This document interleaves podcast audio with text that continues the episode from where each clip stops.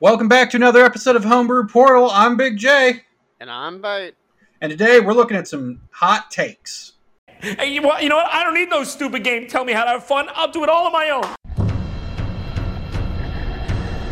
If you think Poop Dragon's hard, you should never play Diarrhea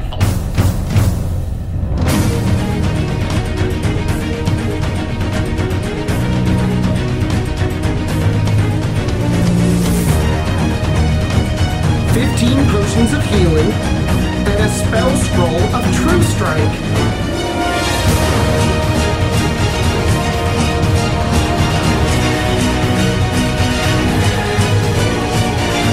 Actually, he has to roll with disadvantage because his target's five feet away from him and he's using a range attack.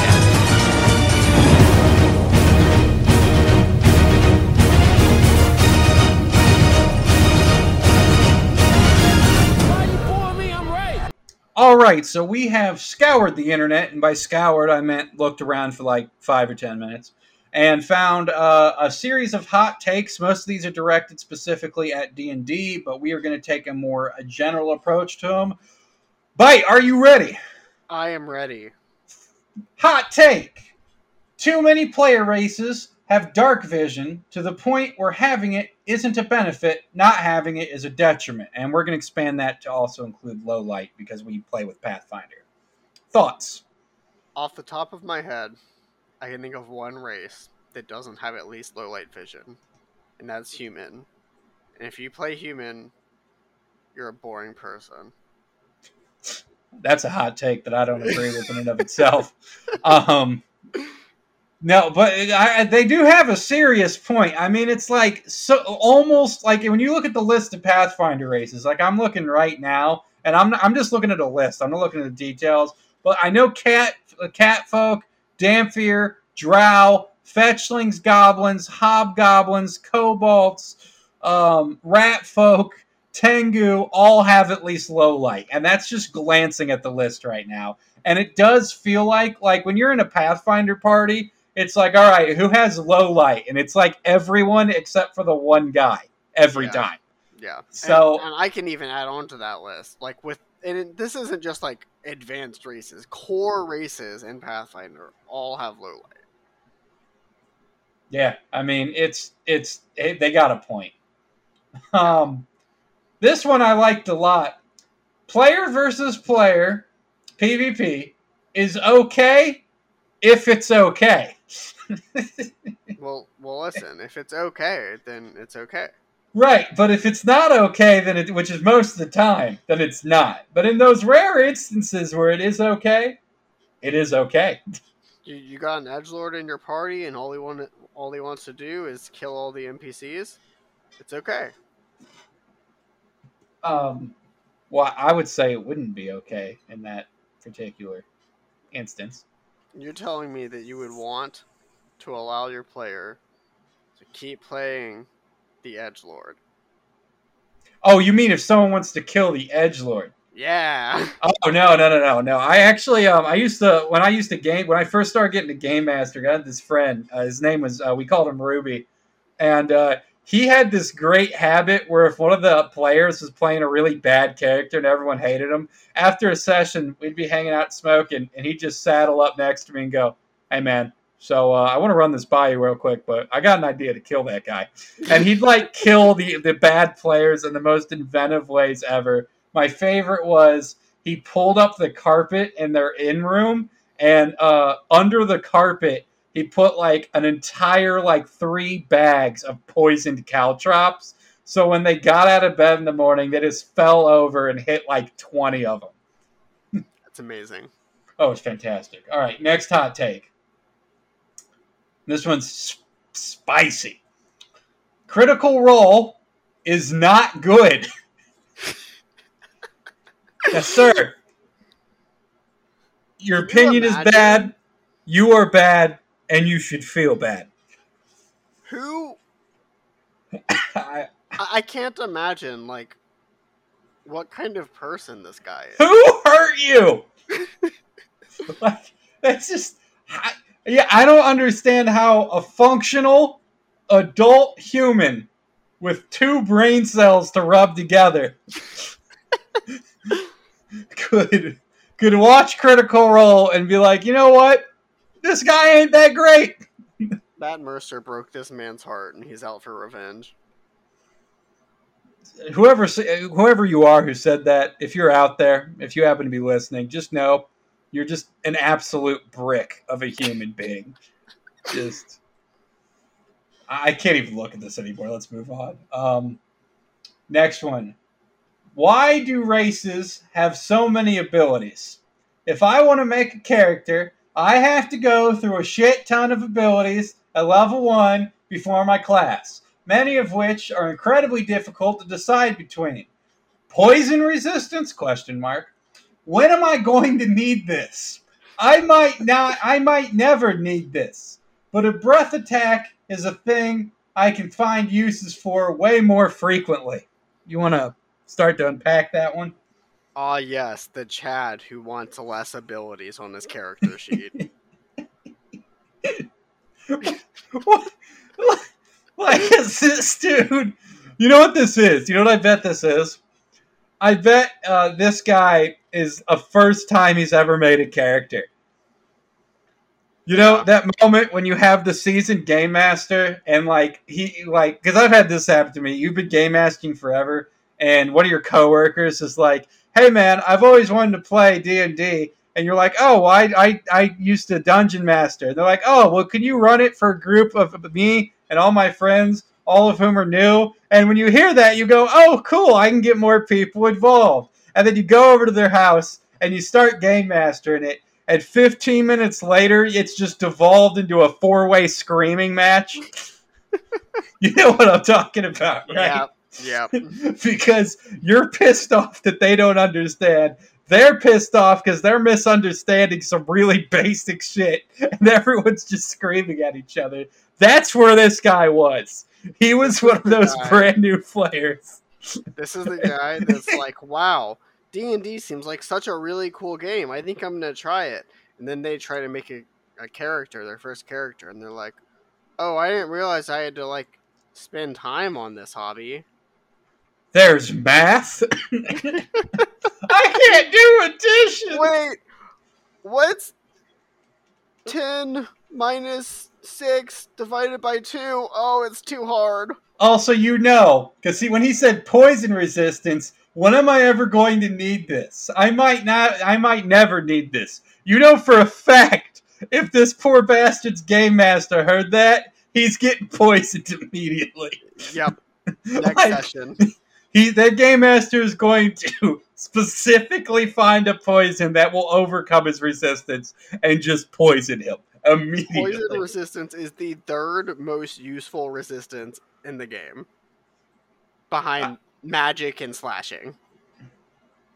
Yeah. Uh, well, um, I'd say I don't know. I think some energy types may, in the right campaign, could be more useful, but uh, Yeah, maybe. otherwise, agree. Okay, moving on from that absolute disaster. Standard D&D rules are far too combat focused and lead people away from actual role playing. Who's gonna tell this guy that he has a bad DM? Uh, I mean, that that someone someone has to clearly. I, I mean, the rules of the system you're playing have almost no impact on how much combat there is, unless like you're playing a system that somehow has like, and he's talking about D and D five E just for context, like.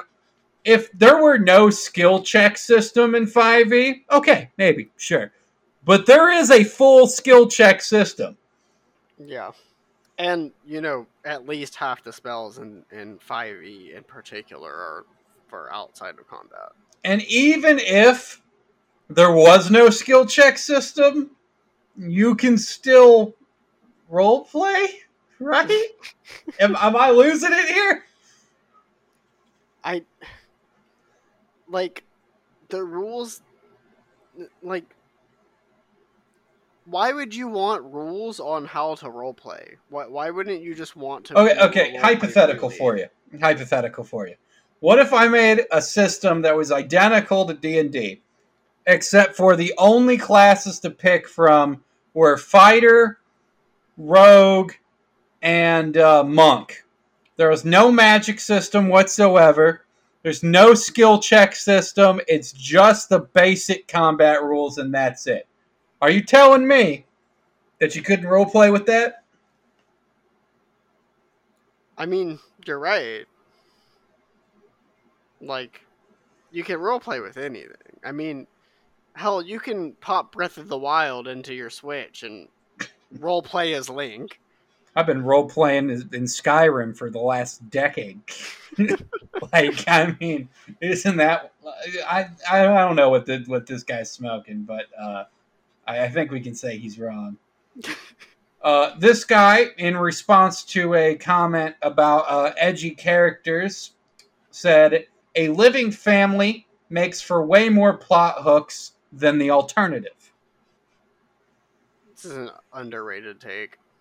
Uh, I mean, uh, how many times have you been game mastering and you heard, yeah, so uh, my parents were killed by X, and then uh, I, I, but I survived, but I saw one of their faces, and I'm hell bent on. You never, you never listen past that part because you already mean, know. How, like, what? I, I really want to know what the percentage of characters that are made for role playing games are whose parents have died in a fire. or, or just died or are dead. Like that's got to be like at least eighty percent, right? PSA if you make a character with a living family, I can make plot hooks. Wait, get this. Around your family and your character's identity. Speaking of which, um, and I, I'm the only person I've ever met who's done this. The only person. Why do nobody's characters have children? I think. Like, I get it. I don't think If you're I've ever playing- had a character with a child, and I think it's just because I it's easier for me to relate to younger characters. Well, I'm, kids. that's that's fair, but hold on. I get it if you're playing a fighter who's like 17, right? That Yeah. makes sense. But if you're playing a wizard who's in his 60s with the white beard and everything, what has he been doing for the last 60 years? well, he's a wizard. Magic condoms, of course.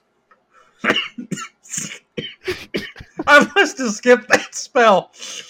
But you, you get my point, though, right? Like, Yeah, yeah. He's 60. The man has produced an offspring at least once. I mean, we're talking about medieval era here. He's Yeah. at minimum got a bastard out there somewhere, yeah. if not multiple. I I think I've played in a game or I GM'd a game where one of the player's characters was the son of another player's character, and it was it made for like interesting roleplay. Oh, that is but outside of that, eh. Well, I played a character in one of your campaigns who um, was like a like a older dad in his 40s who owned a tavern, and his two adult daughters ran the tavern for him while he went out and adventured, having a midlife crisis. and he died in the third session. He did. And those poor children will never know because there was time travel involved because you always do time travel. I've only done time travel with you twice. That's that's a lot, and the That fact that you don't understand that is already a problem. this dude, every time, every time, it's either you're in the black dimension or you went forward or backward in time, and it's like, can we just please? Well, my next game, so you know, there is no time travel or extra dimensions involved. Kind of. You see how you had to say kind of. Are we going to start off in hell? Please tell me we don't start off No, in hell. God, no. Because I mean that's a fun campaign, but you got to know in advance for that. Yeah, yeah, yeah. Okay. Um, dear God. Um, enchantment spells should be charisma saves, not wisdom saves. Now I don't know about that statement specifically, but charisma as a save. That's interesting. Charisma saves should replace will saves, in my opinion, because unless you're playing a charisma based ca- character like a charisma caster, charisma is a dumb stat and it's useful for nothing. But will is useful for perception, regardless of the saves or will wisdom. Right. Well, here here's my thought, and it, it's a little bit different. Um, so I don't see charisma as a dump stat because, um, and this is a topic that's been done to death by other people. Um, it, it has a lot of uses in non-combat, like in in actual role play with NPCs. So to me, it's not a dump stat. Now, that said, um, I think some saves should be will saves. I think that makes sense for some things. But I think charisma wakes as a save would make way more sense for certain specific situations. I don't think it should replace will saves. I think it should be an additional option. Yeah, that's fair. Like some save that is like an additional save that's something charisma based. Because we're talking about saves. So Yeah. So instead of having- enchantment spells that are like compulsion focused a lot of the times. Yeah, so instead of having fort, uh, reflex, and will, you could also have like one additional one, like um, social, maybe call it that. Yeah. Yeah, I can see that. Just just an idea for Pathfinder three or um, third edition or D and D sixth edition, which from rumors I'm hearing is not that far away. Yeah, I wouldn't be surprised if that was pretty soon. Yeah, well, there are significant problems with D and D five E, and um, it's rumored that there's going to either be like a five point five or a six coming out not too long from now. All right, this one is one of the worst takes I've ever heard. Martials, referring to martial classes, and casters are balanced at high levels. I, I know we already want to start, but let's continue. And casters only seem much more powerful on paper. Sure, a spell can fix any situation, but that's only if it's prepared and a slot available, and that's far from a given. High level martials just work every round and will consistently do fine as opposed to casters. Uh, Oh, I think, yes. Those I think high we gotta- martials. I think we got to break this one down into pieces. So, first Well- sentence Martials and casters are balanced at high levels, and casters only seem much more powerful on paper. How often is your martial going to survive to a high level? Well, actually, I'd say more often than casters, because I mean, the chance of a caster dying before level five is relatively high. Yeah, that's fair. Like before level three, you're kind of just a brick. There's just so many easy ways for a martial to die to casters at higher levels, though. Oh yeah, I mean, once you hit like, if we're talking like level eight, right? Um, uh, there's so many spells that will just save you from death as a caster. So many. Yeah. All right, next sentence. Because there's more wrong with this. Sure, a spell can fix any situation, but that's only if it's prepared and a slot available, and that's far from a given. Has this man forgot about sorcerers? I mean, Has he forgotten? Spontaneous casters are like half of the casters, so like and like that's the whole thing with a sorcerer because people and we're talking about pathfinder for sorcerer versus wizard as a 1e pathfinder. Um like the whole point of why you go with a sorcerer because there's a lot of people who and, and it is a somewhat justified opinion think that wizards are inherently better than sorcerers at high level and i disagree i actually prefer to play sorcerer because yes your total repertoire of spells is smaller but you can cast all those spells at any time, which gives you a lot more options. yeah, but I mean, generally, when this person says that you have to have a spell prepared, do they not realize that players can figure out what they're going to be doing the next day? Even if they can't, has he not heard of a pearl of power? like, there's so many it's just it's so wrong. It's wrong in every aspect. One, he's completely discounted uh, uh, spontaneous casting, and two, he's completely gotten rid of all the additional options that high level wizards have. I mean, you can sacrifice spell slots using um, uh, meta magic to get spells you didn't have prepared.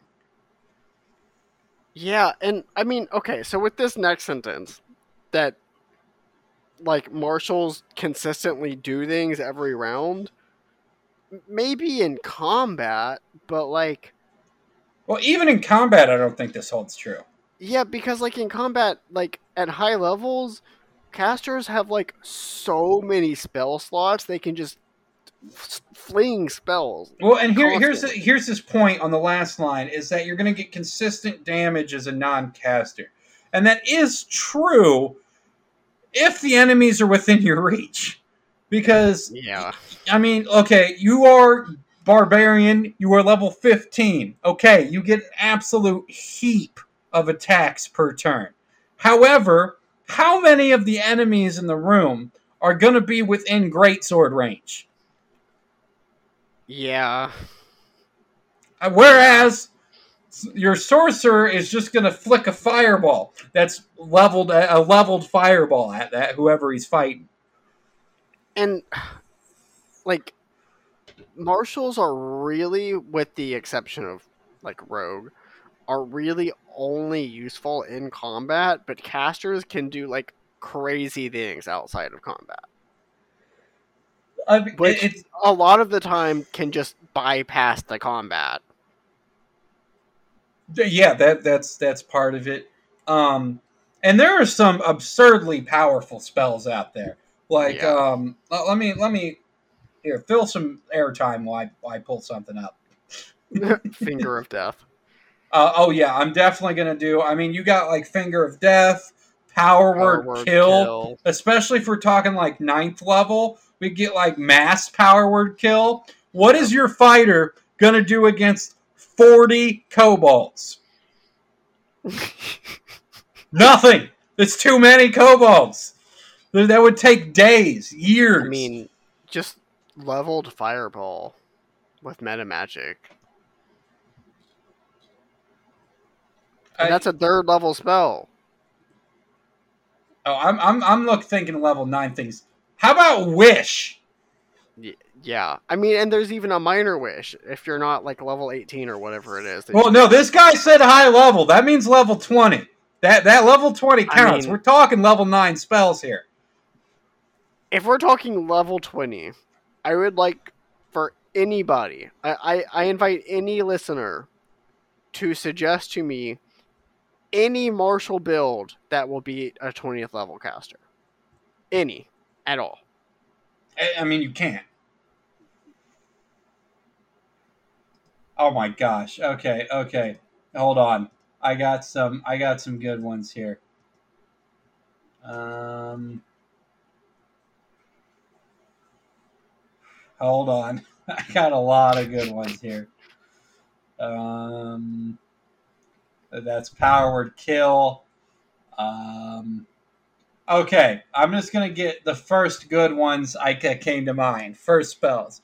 So obviously we have wish, mm-hmm. which is so powerful of a spell it can do any other spell. So Yep. it's literally the spell. It is the granddaddy of all magic. To even cast it, you need a diamond worth twenty five thousand gold. Like it's it's literally a limitless spell almost. Like literally, wish goes as far as your game master allows it to go, which is Yep. usually pretty far because it's a freaking wish spell.